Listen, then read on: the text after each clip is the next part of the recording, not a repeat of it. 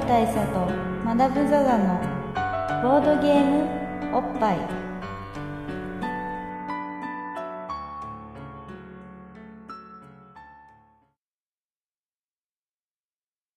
バブル大佐とマダム・ザ・ザのボードゲームおっぱい、えー毎回ドイツ直送のボードゲームカードゲームを、えー一杯やりつつぼんやりざっくりご紹介いたします、えー MC1 のバブル大佐です、MC にマダム・ザ・ザです。えー今日も渋谷の、えーカラオケボックスから、えーお酒を飲みながら、えーぼんやりとボードゲームをご紹介したいと思います、えーそんなにボードゲームに詳しいわけではない2人でございます。まあはい。気楽に気楽に。はい。ということで、えー、と今回の、まあ、テーマはですねはい。えー隠密作戦というゲームの話をしようかなんてことを今言ってたわけなんですけど、はいあのーまあ、このゲームのことを僕はよく覚えてなくって、はい。だから半年ぐらい前にやった覚えはあるんですけど、えどどんなんでしたっけ、ーはい。マダムだいぶ覚えてますよ隠密作戦。隠密作戦っていうのは、うん、これはものすごくまあ先に言っておきますとあれなゲームなんですよ。あのえー、なるほど。もやっとしたそう。それだけはすごく覚えてもやっるとしたゲーム。ですやった後の印象がとにかくぼやっとしているっていう。そうなんですうんこのゲームは、まあ、簡単に説明しますとこう極秘の特殊部隊がいるわけです。うん。でそれが各チームに分かれてのチーム戦になるんですけど、うん。まあ、チームの中には、えーいくつか役職がありまして例えばスナイパうんはいーっていう、まあ、狙撃ズキュンする人がいる、うで、まあ、エージェントっていうのがいまして、まあエージェントの説明はなんかちょっと面倒になるんで今省きますけども、んうんエージェントとかいてあとはまあボディーガードっていう、うん。あのみんなを守る役がいるんです、壁役が。はい。であとはスパイ。はい。これは自分のチームの中にいるけれども実は味方じゃありません。あよそのスパイってことですね。そうです。よそから来たスパイが自分のチームに入って紛れてると。はい。そうですそうです。というのがいまして、はいはい。えー目的はと言いますと、はい。えー相手のチームのスナイパーを自分のチームのスナイパーが撃てばいいんです。うん。それで、まあ、勝ちになるというか。スナイパー同士が打ち合おうとしてるとですね。そうですね、だから、まあ、お互いにチームがこう暗躍していて、うん。お互いのチームを多分いがみ合ってるんですね、でなんかまあちょっとよくわかんないんですけどもしかしたらそのターゲットがいてみんなのスナイパーが狙ってるんだけど他のに撃たれるわけにいかないから、うん。他のチームのスナイパー撃っちゃえみたいな話なのかもしれないんですが、とりあえず相手のチームのスナイパーを撃ちたいんです、うんうん。なんですが、えーこのチームまあ隠密作戦って音の通り隠密部隊なんです。うんうんなんですけどちょっと隠密すぎるんですよね、うん。ちょっと隠密すぎて、うん。お互いのチームメイトが お互いのチームメイトが一体誰なのかよくわからないっていうか、まあ、チームメイトは分かってるんですうん。よ、あのチーム内で誰が何の役割なのかチームのやつらも知らないんだよね。そうなんです。自分のことしか。誰も知らない知られちゃいけないみたいな状態で始まってるんで、うん。一体うちのチームのスナイパー誰なの？うん。っていう話になるわけです。で自分のチームの、まあ、スナイパーだとしましょう、うん。僕がスナイパーだったら、うん。俺はスナイパーだぜと。うん相手のチームの撃ちたいんだけど、うん。相手のチームの誰がスナイパーかは分からない。うんでうちのチームにはスパイが紛れ込んでいるらしいと。うんこれね自分のチームのスパイを撃っても勝ちになるんです相手のチームのスナイパーを撃つか自分のチームのスパイを撃つなのでそれをじゃあどうやって判断するかというとうん。これ全部フリートークなんですただ話すだけなんです。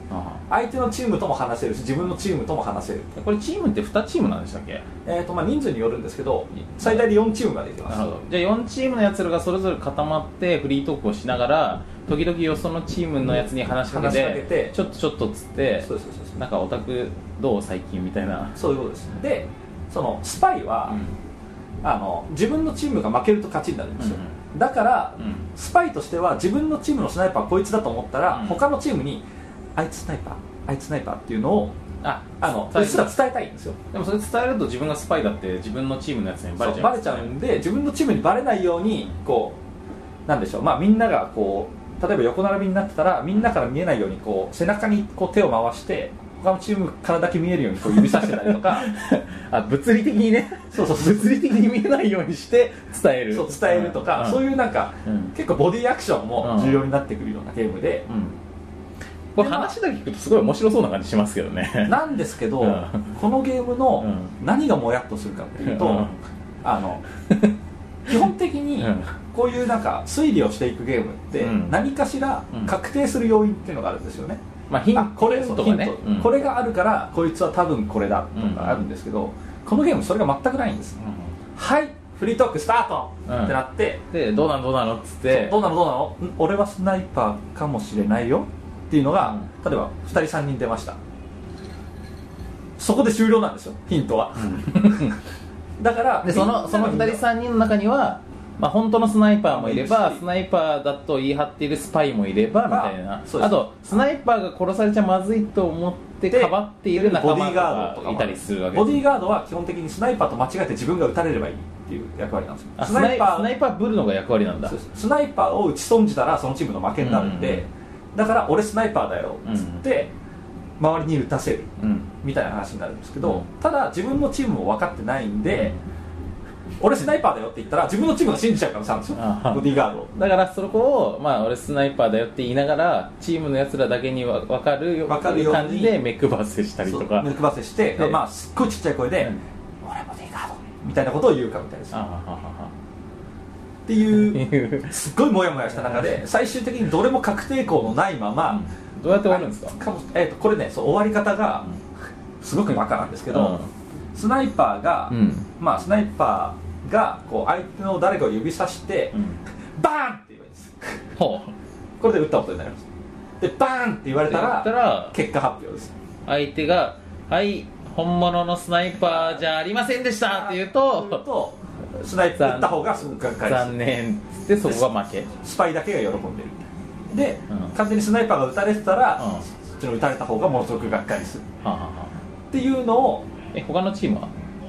えーっとその例えば3チームいて、うん。あの一撃たれチームが。撃ちも撃たれもしなかったら、あの何も関係ないです。蚊帳の外です。終わるの？それでゲーム。それで1回戦にう。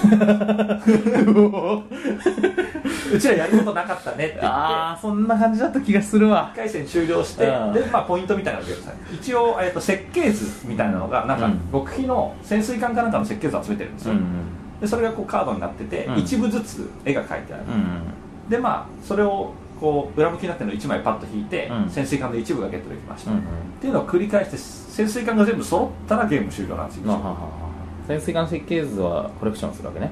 そうですそうです、うんだからうちは潜水艦の後ろの尻尾の方をゲットできましたよ、頭の方をゲットしましたよみたいな感じでこう最終的に全部揃ったら、ううん。ちのチームが作戦完了。なるほど。つって勝つっていうゲームなんですけど、うなんせこのモヤモヤ感がもう本当に言葉では伝えきれないぐらいモヤモヤしてるんですよ、思い出した。なんかこう終わった時にバーンっつって、まあ、仮に当たってたとしてもそのなんで当たったのかと言われてもそう。まあなんとなく。してやったり感も特になくて あ合ってたみたいな。合ってた。なるほど合ってた。よかったーっつってでそこで終わるっていうね話勝が勝った時に、まあ、みんな「やった!」っつって喜ぶんですけどガッツポーズのままちょっと固まるんですよね。うんでもなんで勝ったんだみたいなこともあって、うん。やっぱその勝った時にさなんかこうあの勝ったってなってもって終わったところでやっぱあそこはこのああいつのあの一手が効いたよなとかあれのせいでちょっと時間かかったよなみたいなのがあると、まあ、感想戦が盛り上がるわけなんですけど。そうなんですけどないんですよこのゲーム、うん。まああの明確な失敗とかはあります、うん。例えばスパイがもろバレの状態でうん。こう指さしてたら「あお前スパイだなバーン!」バーンってて終わっお前それはないよ」っつって人は人笑いなんですけど、うん。基本的にそれもあんまりなくて、でかつこのゲームのモヤモヤ感をさらに足すのが、なんせこんな状態なんで、うん。敵のスナイパーが誰かっていうよりもまず自分のチームで撃たれ撃てるの誰なの？みたいな話で終始するんですよ。ああそうか。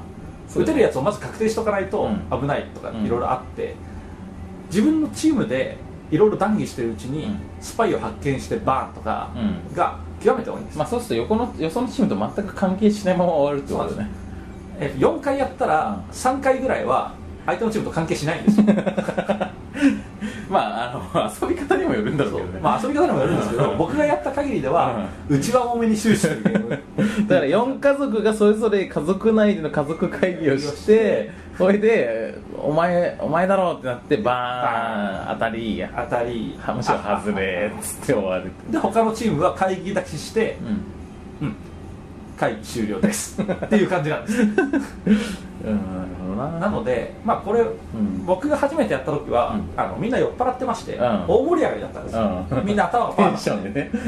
なんですけど話によるとその僕がやる前にやった人は、うん。完全シラフの、うん。全員シラフの状態でやったらしくて、うん。こうとてもしらけた空気が、もやもやっとした空気がっていう話は聞きました。なので本当にこれは相手と、うん。えー空気。うん。場の場の空気次第。まあそういうゲームってでもまあ往々にしてありますよね。大にしたんですけど、うん。これ以上のものなかなか見ないです。よ、うん。ぼんやり感とテンション、ええテンション次第っていうところで。でもまああえてうん。ちゃんと僕はここで言っておきますけど、うん。僕は隠密作戦大好きです、いやあるそういうことある。こんだけ嫌なこと言ってますけど、うん。僕は隠密作戦すごい好きで、うん隠密やろうぜと。うん。持ちかけては周りにちょっと嫌な顔されるっていうことが結構あります、ありますね。なんか自分だけが好きなゲームってありますもんね。ありますよね、あの空気の違いががっかりする、うん。あの子供の頃とかになんか友達行って「うん。桃鉄やろうぜ」あまた桃鉄？もう飽きたんだけど まだまた桃鉄？うん。みたいなのを、まあ、僕小学校時代にね、うん。ちょっと経験しました。びやっぱこあのの感じを隠密で感じられるっていう、うん。やっぱ俺はやりたいんだから文句あるかって言えるにはだいぶ大人にならないと無理っすもんね。そうですようね、なんですけどまあでももう僕ももう大人なので、んうん。今はもうどんどん言えるわけですよ、うん。当時の多感な子供時代はそれを言われた時にぐさっとショックを受けて、うん。あもうこいつら俺と桃鉄はやってく桃鉄れない。の時代じゃないんだっていう。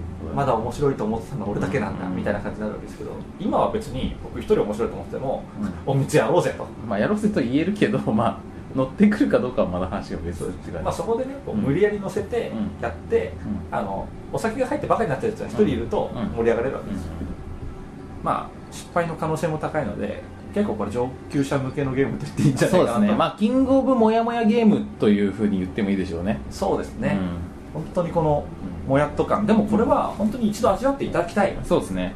あのまあよくそのもやっとしてるとかふわっとしてるみたいな言い方を僕らよくしますけど、ええ。ああいうこうあのもやもやゲームって結構あってボードゲームやカードゲームだと、まあ、これもボードゲームやカードゲームの一つの魅力の一つですよねあの魅力の一つです。これ果たしてゲームになってんのかっていうことがかどうなるのか。絶妙な位置にことがよくあって、まあ、しかもそういうこととあんま関係なく面白かったり面白くなかったりするっていうところがすごい不思議なんですよね。ゲームとしてものすごくよくできてても、うん。なんかいまいちだねっっててこともあるし逆にまあゲームデザインは別になんかこそう。う筋は通ってないんだけどひどいんだけれども、うん。ま面白い、あなんかこうノリで楽しめるってこともあるんですよね。ありますね、うん。だからそれのまあいい例恒例だといい例ですうんまあこれやっぱ人と遊ぶならではでやっぱテレビゲームだとなかなかそういうことないですからね。まあクソゲーはクソゲーですからねテレビゲームの場合は。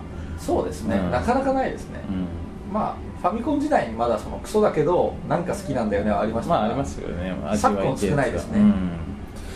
まあこのじゃあまあもやもやキングオブもやもやゲームであるところの、はい。その隠密作戦ですか？隠密作戦をまあこのこのポッドキャストではタイトルにもある通りこうボードゲームとおっぱいを比して比較して、あのボードゲームの面白さをまあ数値化していこうと。